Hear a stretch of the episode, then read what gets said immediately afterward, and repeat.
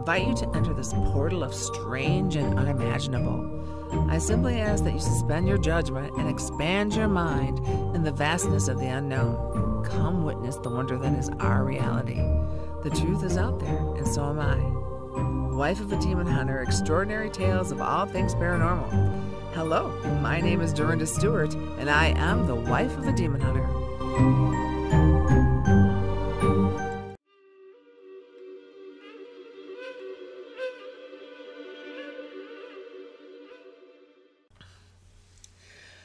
My guest today is from Glasgow, Scotland. He is an international writer, a paranormal investigator, a researcher, and he served over 10 years on the SSPR, which is the Scottish Society of Psychical Research. Nick Kyle. Welcome, Nick.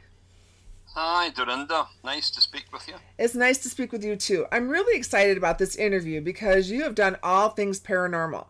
Um, I consider you one of the major experts in the paranormal uh, phenomenon. So let's talk about your early childhood where you discovered your spirituality. Yeah, I'm, I'm not sure how comfortable I am being called an expert. Um, probably I would accept expert in stopping phenomena because when I turn up, it tends to have just happened and stopped, and I walk through the door, and it's only a few cases in which things have happened in front of my eyes. Um, yeah, I was eight years of age. My father was the local pastor in a West Highland village, uh, South Ballachulish, for those of you who know, uh, near Glencoe, in Argyllshire. And uh, and I I was very aware of earth energies. Some of the stones near the river would pulsate with energy. I liked just to sit on them or be beside them and uh, and I was very aware of a presence in the church after hours at night, perhaps when the moonlight would be streaming through the windows and the door would creak open as I went in, and some children would be scared. But I had been brought up to believe if God be for us, who can be against us? And it gave me an early confidence. And when I began to hear voices, I confided in a, a pastor uh, that I was hearing voices, and he said, "Oh, that's the Holy Spirit. That's the Holy Ghost. Don't worry about it. It's inspirational for for you." And I didn't have the heart to tell him that it was actually just my grandmother. Um, I knew her voice, her mannerisms. She shared memories. She showed an ongoing knowledge of what was happening in my life after she had uh, passed on. And, uh, and when I began to realize that there were churches where two way communication with God was possible and with deceased persons, uh, I, I began to focus on what some people would call mediumship. And I don't think I'm very successful at it, uh, but I certainly get answers to questions. Yeah, that's uh, th- I I like the way that you um, put that because um, you know sometimes people have a lot of ego when it comes to mediumships and they think that they you know they can do such great things. Yeah. yeah, yeah. But you know, you consider yourself some somewhat of a skeptic. Well, it's just my background is always to look for the evidence. Um, uh, that's what courts do. A lot of people think courts are to establish the truth actually courts are to negotiate the evidence. And, uh, and I, I take a similar attitude to paranormal phenomena. I think that's what scientists would do if they devoted enough time and, and effort into investigating it. Uh, look for the evidence and follow the evidence. You know, there's a popular expression, follow the money. Yeah, well, I'm not interested in money, but I follow the evidence. And even if I come up with conclusions that don't suit me, they are inconvenient, they're shocking, surprising, they make me change my ideas, I still focus on the evidence. The truth. You kind of want to look at the, the, the truth. You're like a truth seeker in a way. Would yeah. would you say that? Yeah. Oh. Scotland is considered like the holy grail of ghost hunting. So tell us your favorite hot spot of ghost hunting places. I mean, I find that funny to hear people talk like that. I think ghosts will be wherever people are. And uh, some hauntings are in old fashioned ancient buildings, uh, monuments, uh, graveyards, and, and so on. but actually, there are just as many ghosts to be found in people's houses and, and communities uh, that are more modern.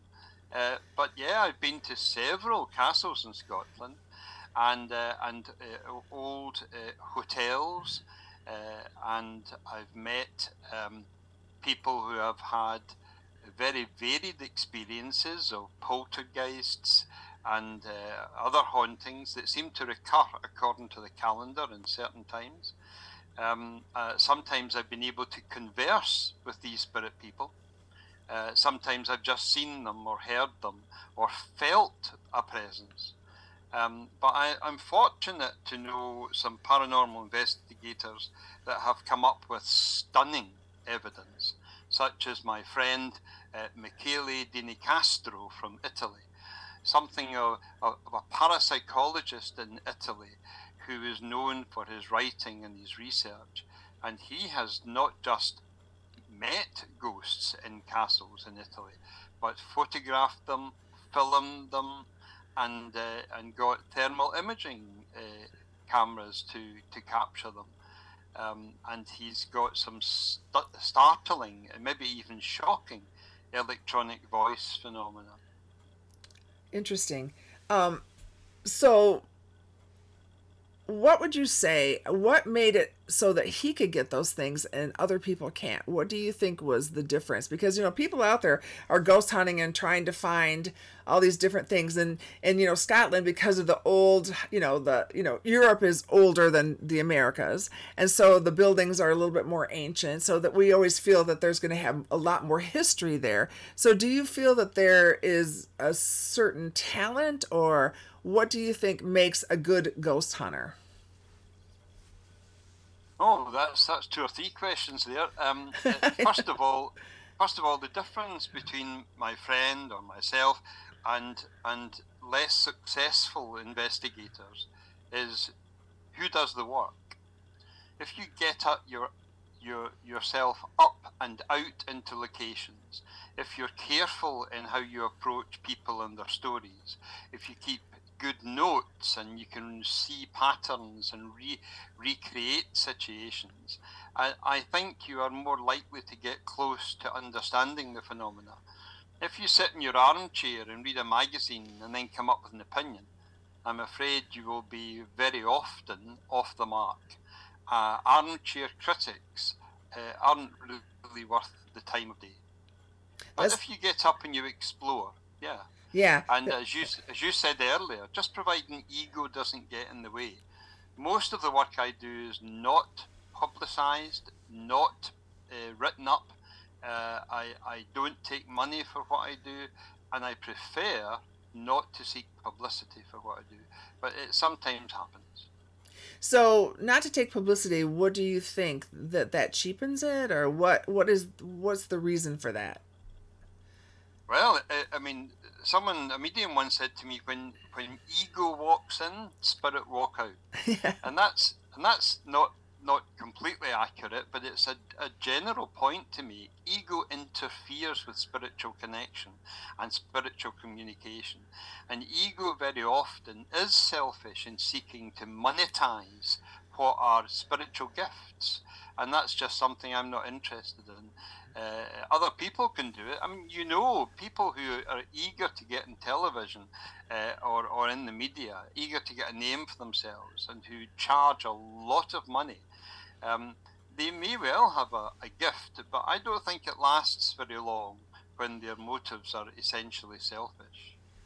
Yeah, I used to always think that um, the reason why a psychic uh, would charge two or three hundred dollars for a reading is because she has a husband or they have someone else that can support them while they're doing that, you know. And then there's people that charge just you know just to get the information, just you know for an exchange of energy or whatever. But yeah, I, so. I have several mediumistic friends and investigator friends who need to charge something because right. they've given up a career in order to do this, and they still want to be able to pay their bills. Right.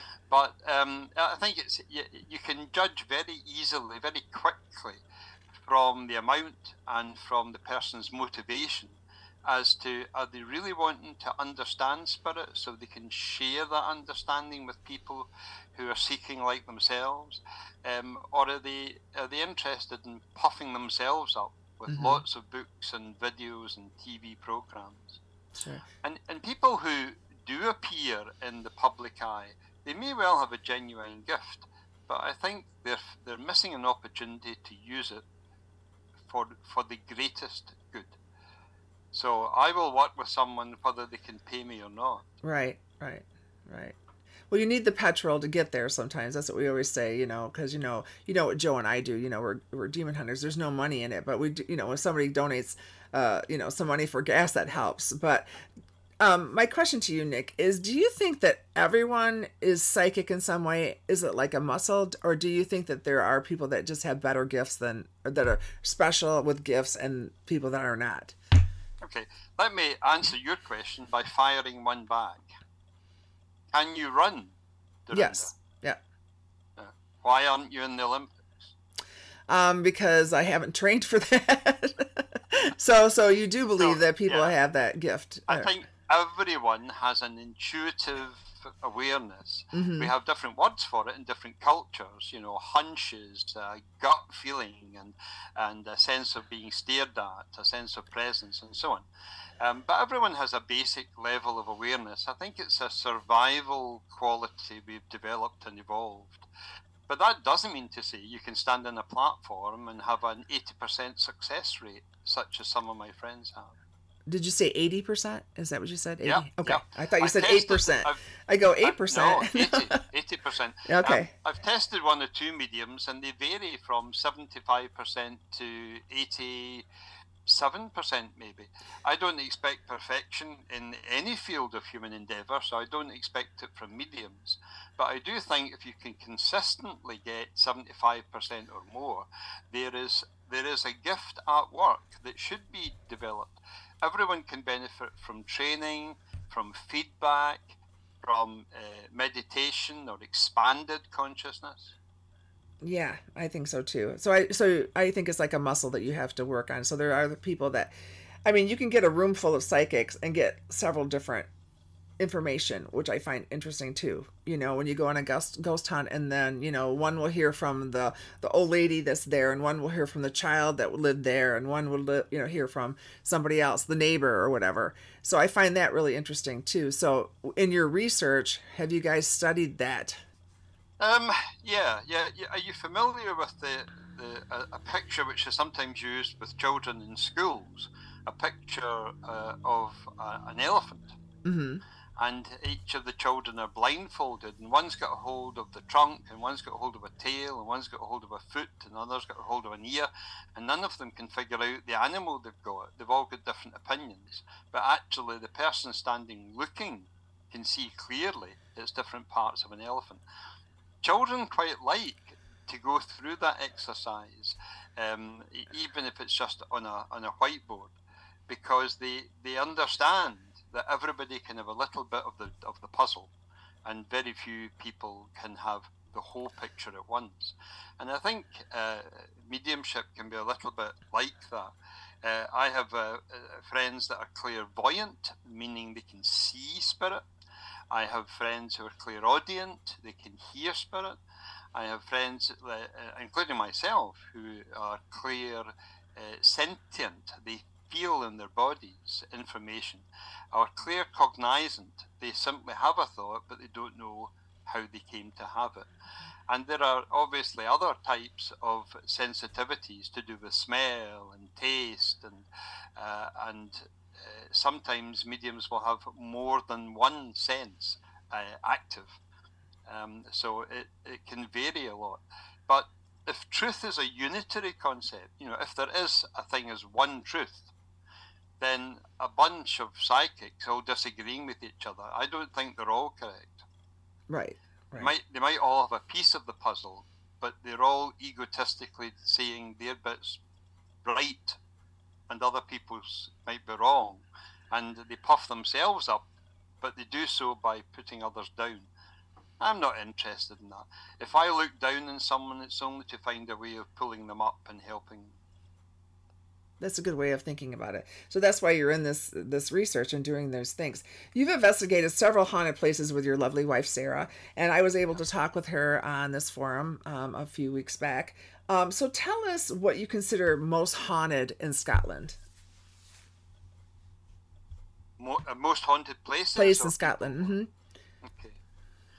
Um, well, my knowledge of the west of Scotland is far better than my knowledge of the east or extreme north of Scotland, where I've been to these places, but I spend most of my time investigating the west coast because it's near where I live.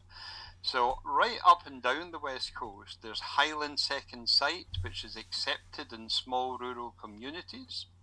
There are castles and there are ancient monuments. Just across the water from where I live in Inverkip, uh, there, uh, there are places in which there are more ancient monuments in a 15 mile radius than anywhere in, in Europe, certainly in Northern Europe. And when you go to these places, you, you I pick up a, an energy, a feeling from the very ground, from the stones that I touch.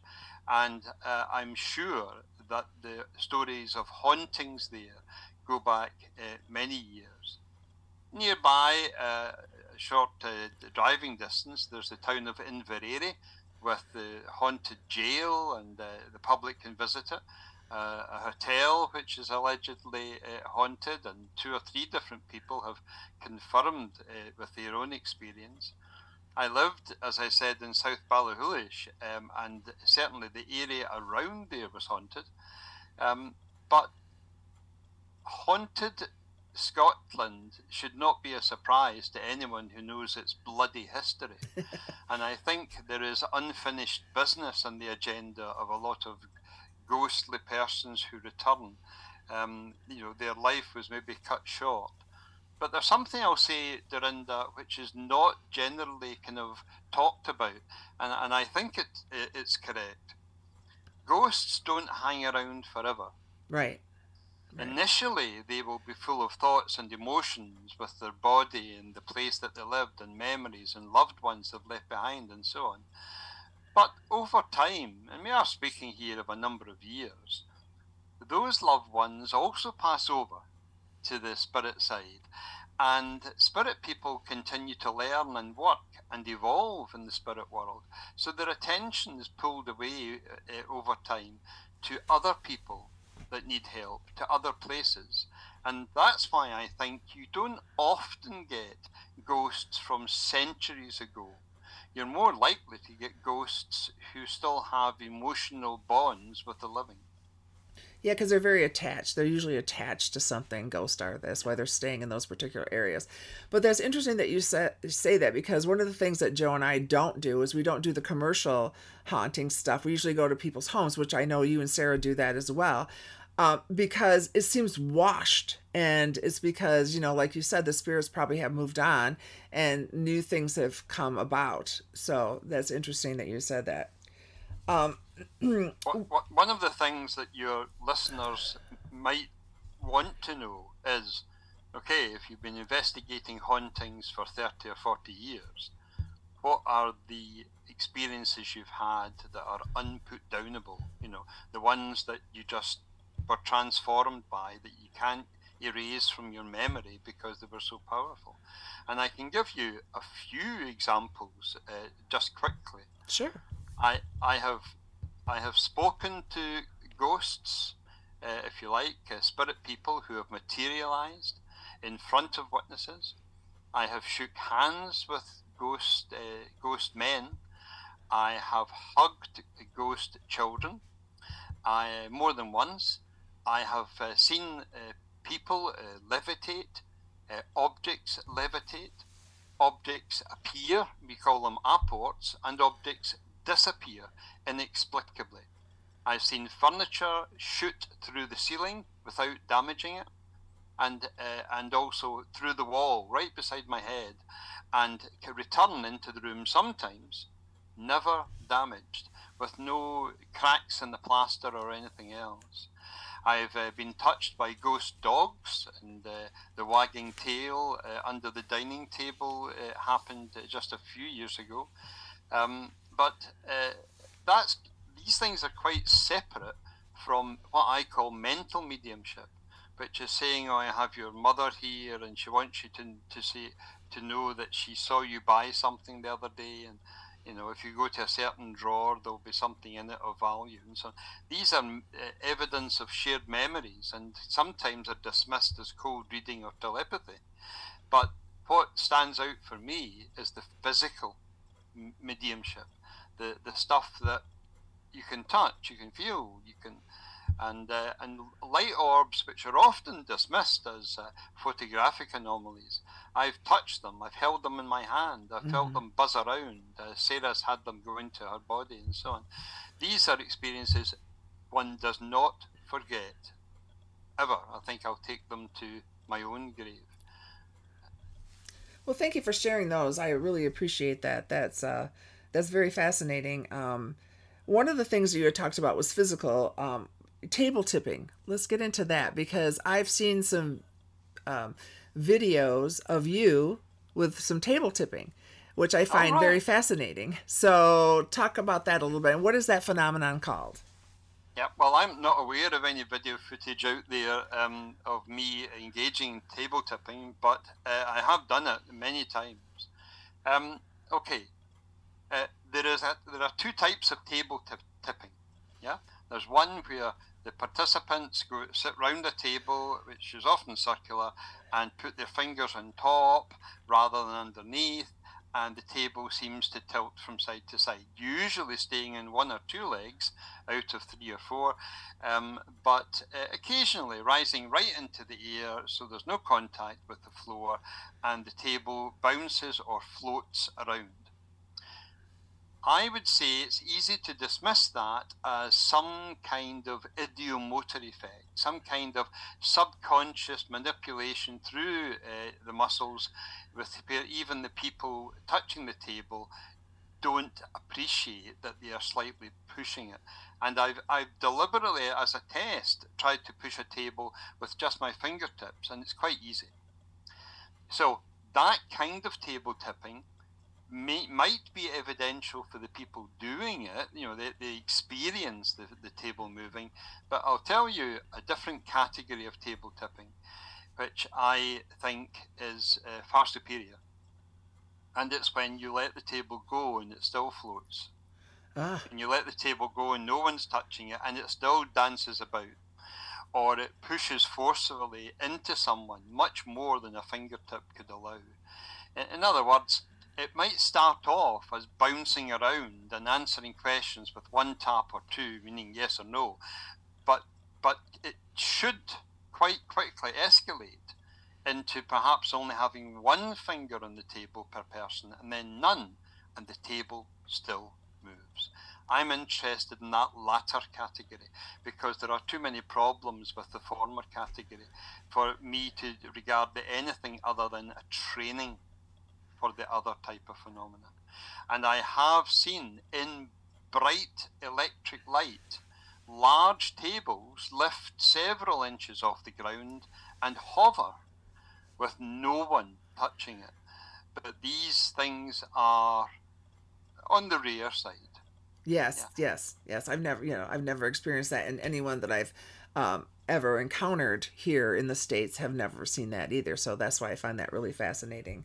So, so um, you talked about castles. What is your favorite haunted castle there? So, like, let's just say a ghost hunter wants to come to Scotland and find the most haunted castle. Which castle would you recommend for them in Scotland? Well, we're kind of spoiled for choice. Um, my favorite would be Stirling Castle. Okay. Stirling is in west, uh, east central Scotland. Um, and uh, and I've been there much more often than I have been to another haunted location, which is Edinburgh Castle. But I, I, I think every castle will have a ghost which may or may not still be active. You've got grey ladies and green ladies and ladies with red eyes and you know ladies in long dresses and so on. Some soldiers too. Some of them have been photographed and good quality photographs where you would think the person might be translucent, but you can see clearly what they're wearing in their outline. Um, so uh, yeah, there's there are there's a photograph like that in Stirling Castle, and if you speak to the staff in the castles rather than the passing visitors and tourists, you will realise that some of these are recurring ghostly visitations, and you can almost set the clock and the calendar by some of them. Wow. Um, there's a new show out called Haunted Scotland. Um, Gail Porter, Chris Fleming. Have you watched that? Are you guys no. are you familiar with that show? Well, they had talked about Broderick Castle, um, and the Broderick. Castle, and the Isle of Brodick. Arran, and uh, the. Bro- yeah, it's called Brodick. Brodick, sorry, um, and it's uh, they talk about fairies there too. So yeah. I know that you kind of you know some things about fairies. So talk about that for a little bit. There's a sign next door which says "I'm away with the fairies," and it's obviously a little joke. But um, uh, no, I think fairies do exist. Uh, let me uh, uh, tell you about Brodick Castle just a little bit. I can almost see it from my house window. Oh. It's just a little, just a few miles round the bend of the, the shore, and it's uh, it's minutes away by travelling by ferry. Uh, and Brodick, Brodick, as a town and as a, an area, has various ghost stories attached, some of which involve my family. But oh, Brodick Castle itself is a good example of a small Scottish castle which has an armoury collection, which has strong stories that have lingered in the community. But you see, if you have stories like that, perhaps it, it's in someone's interest to keep the tourists coming you know, I, I always wonder where someone has a commercial interest in promoting stories, can you rely on them as much as sure. someone with no financial interest? So I I would agree Brodick has a, a ghostly history, but I wouldn't elevate it beyond anywhere else myself.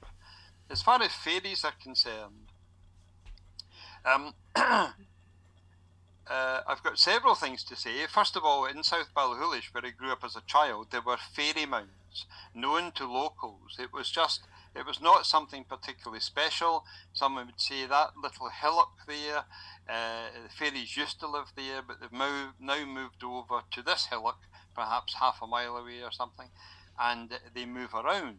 They don't like attention. When things get too busy, they move to somewhere quieter. And I once went to a, a, a home that had a large hillock, uh, a small mound that you might you imagine children might climb to pretend they're mountain climbing or something, something within the space of a large garden.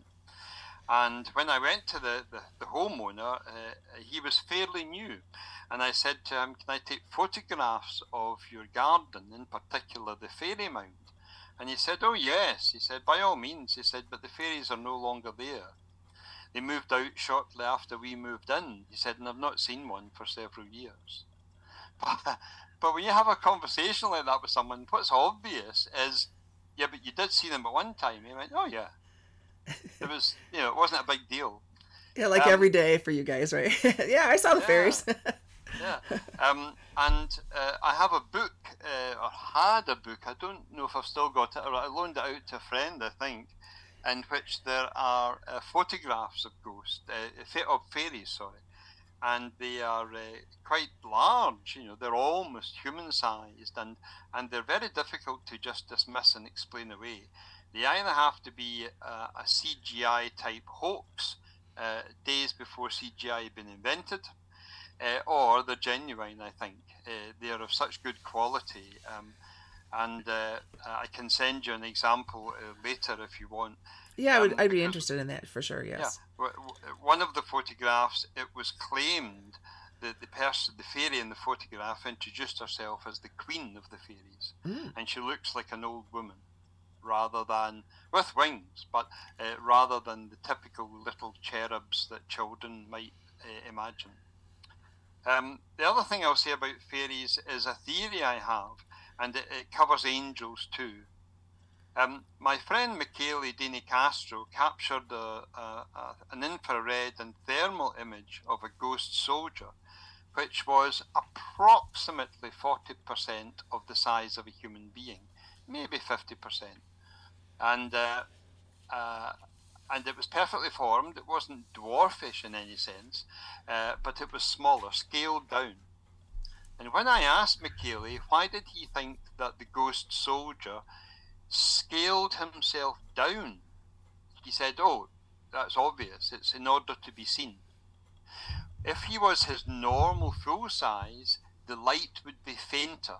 You might not notice it. You might have to wait until darkness to uh, realize there's a gleam there in some way. But if, if the soldier focuses himself down to a tiny form, a smaller form, the light bleeds into our visual spectrum for eyesight. The light is stronger. Now, someone once said to me that angels can be seven, eight, nine feet tall and that's their natural kind of space.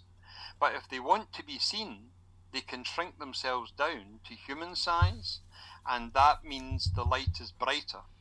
So, my theory is that sometimes there's not enough energy.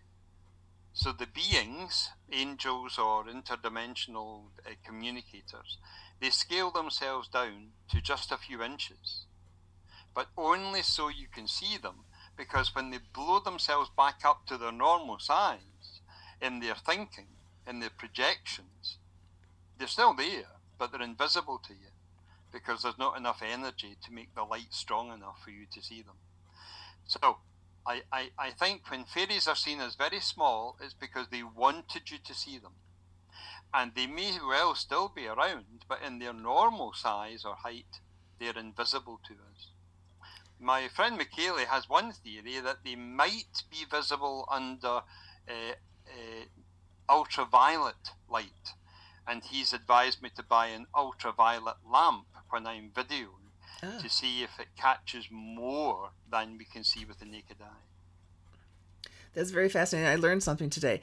You know, as a Native American, we do have what we call little people as well, but the the lore never talked about you know they were always just the size small you know that they were little and that's interesting how you know if they were big you can't see them but to condense down to see i, I find that very fascinating thank you for sharing with that um, you talked a little bit about archie roy um, he was a leading uh, scottish astronomer astronomer who was interested in the uh, psychic research and earned him the nickname of Glasgow Ghostbusters. Now, I know that that's probably an American version of it, but um, he was a mentor to you. So tell us a little bit about that. Yes, Archie Roy is an esteemed professor of astronomy. He died several years ago, but during his career, he's written several astronomical textbooks, quite, quite a few novels, and a small number, maybe just one or two books on the paranormal but he was president of the Society for Psychical Research in London, uh, one of the oldest and most prestigious organisations investigating the paranormal, mainly in the, in the UK, but they do have a worldwide presence. And he was president of that. And when he came up to Scotland, where he lived, he had people approaching him asking, Where can we get activities and lectures just as you have in your organisation in London? So he set up a Scottish Society for Psychical Research, a Scottish SPR, and he became the president of and founder of that, while he was also the president of the London one. And that meant really that he was one of the highest profile academics in the UK to take paranormality seriously.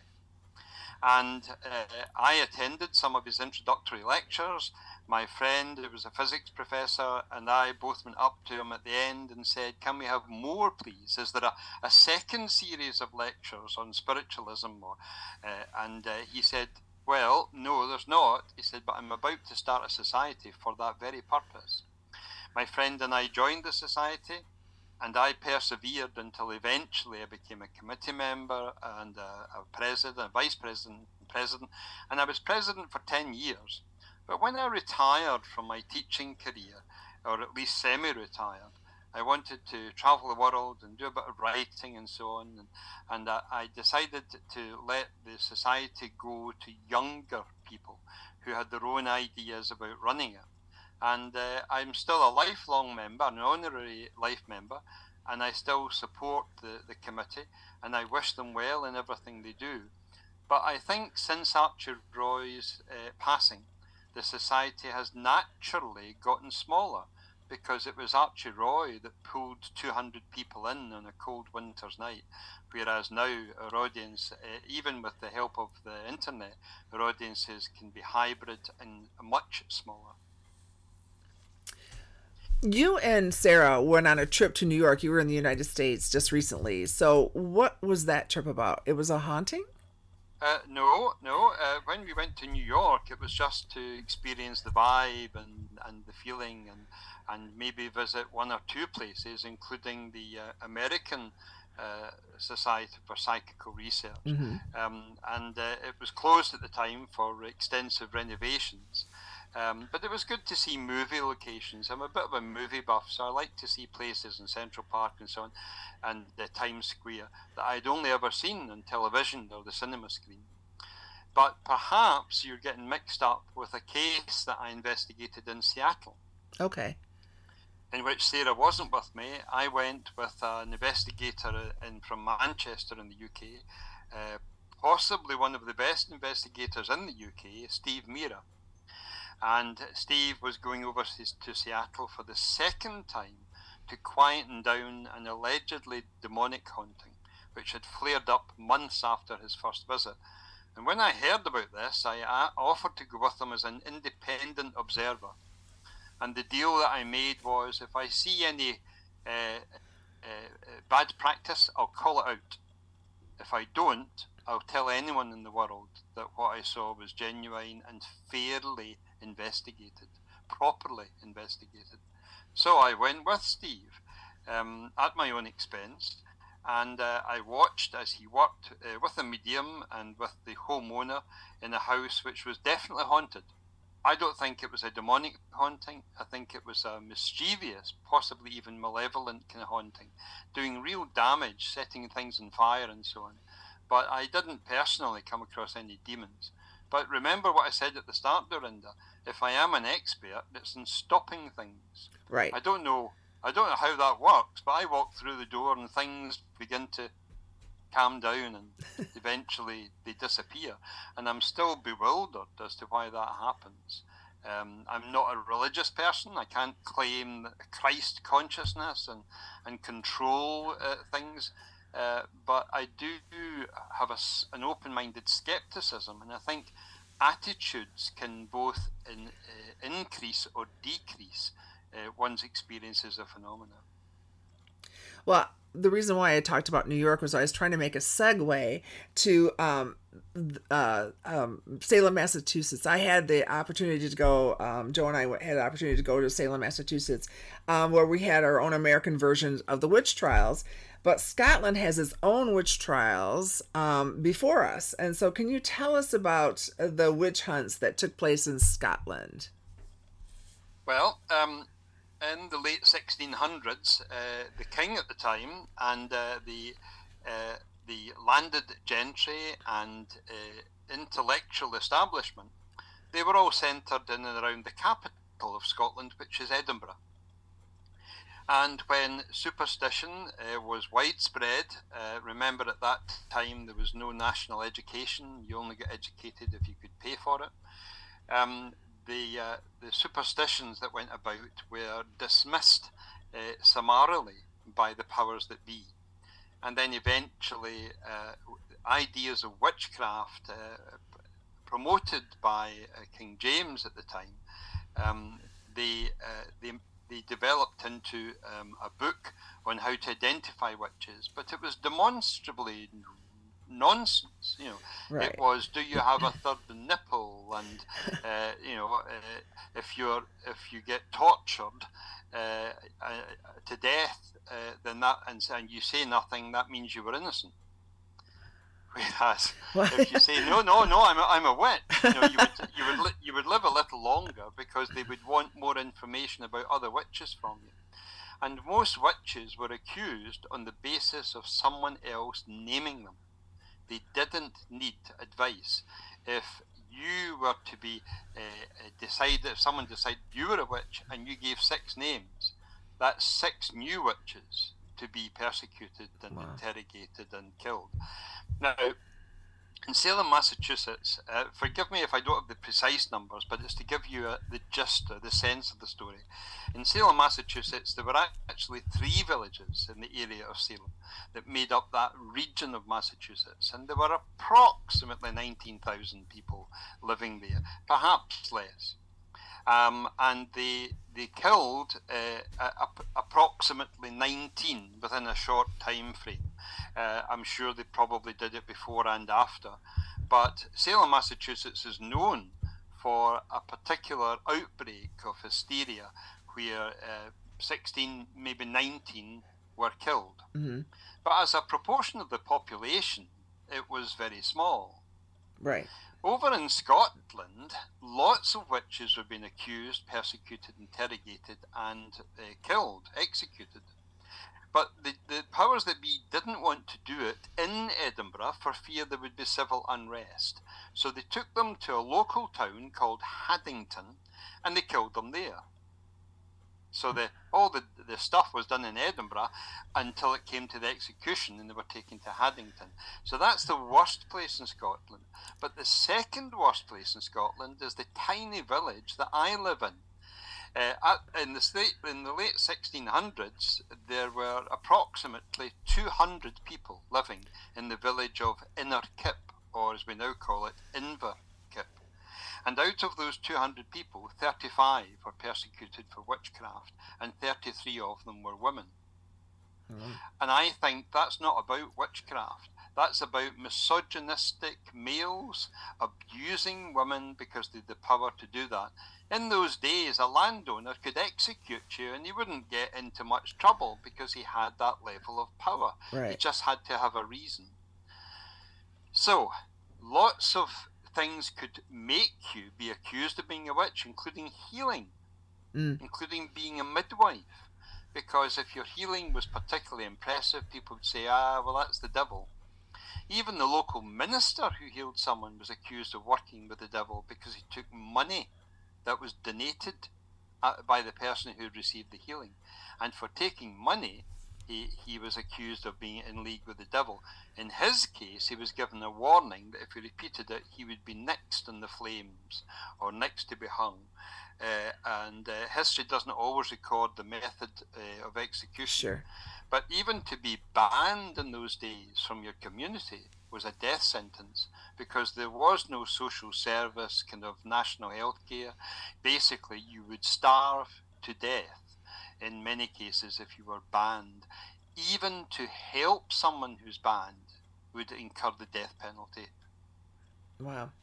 Well, the the Salem um, a lot of it they thought um, had to do you know there was a set of women girls young girls that were accusing and uh, you know bad bread you know a bad rye bread they were talked about but a lot of people believe that the salem was a um, land grab sort of thing too to get to get land yeah um, and, and here, here in Scotland too, Dorinda, if there was a neighbourhood dispute, you very often found that one neighbour accused the other of being in league with the devil, and that neighbour was taken away, leaving the, the dispute clearly in the favour of the accuser.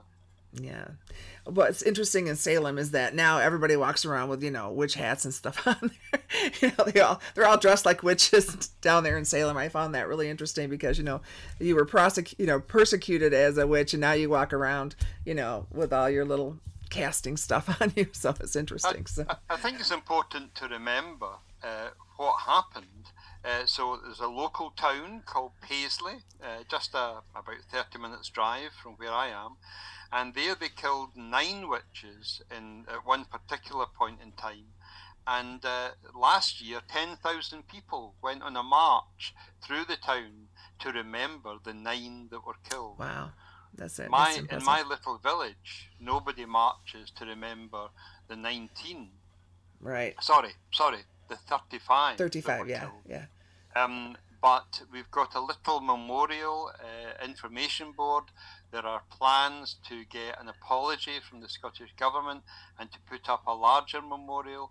But these are difficult times financially, and it may take a while to achieve sure. uh, the, the, aims. I'm a kind of uh, an onlooker. I'm not a supporter. I've made my research available to people. I hold uh, occasional meetings to discuss uh, local issues such as witchcraft.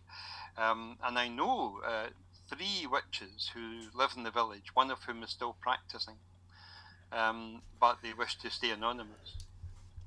Even even today, they want wish to stay anonymous. Um, yeah, because yeah, they claim persecution is still right. Sure. Yeah. Sure. So, um, you know, we have a, a modern term of witchcraft called Wicca. So, do they use the term Wicca there in Scotland as well, or? They, they can do, uh, not so much in Scotland. Uh, up in England, I know they do, but um, there are various forms of Wicca or paganism mm-hmm. or um, uh, uh ritual magic uh, which are used. Uh, some claim historical roots in Druidry and so on, um, but I'm not familiar with um, in detail with what they do. I've edited a book on uh, magical rituals, but that doesn't mean to say I believe in it. Sure. I, I did, you know, a, a publication uh, service. Um, as far as uh, the the beliefs of the witches that I know personally, uh, some people would call them hedge witches. Mm-hmm. In other words, local, natural, herbal remedies and spells. That would be more the healing arts. Healing arts. Yes, right? yes. And I once said to someone, "You are black. Is it black magic or white magic you practice?" And they burst out laughing and said, "You obviously know nothing." And at that time, I would agree.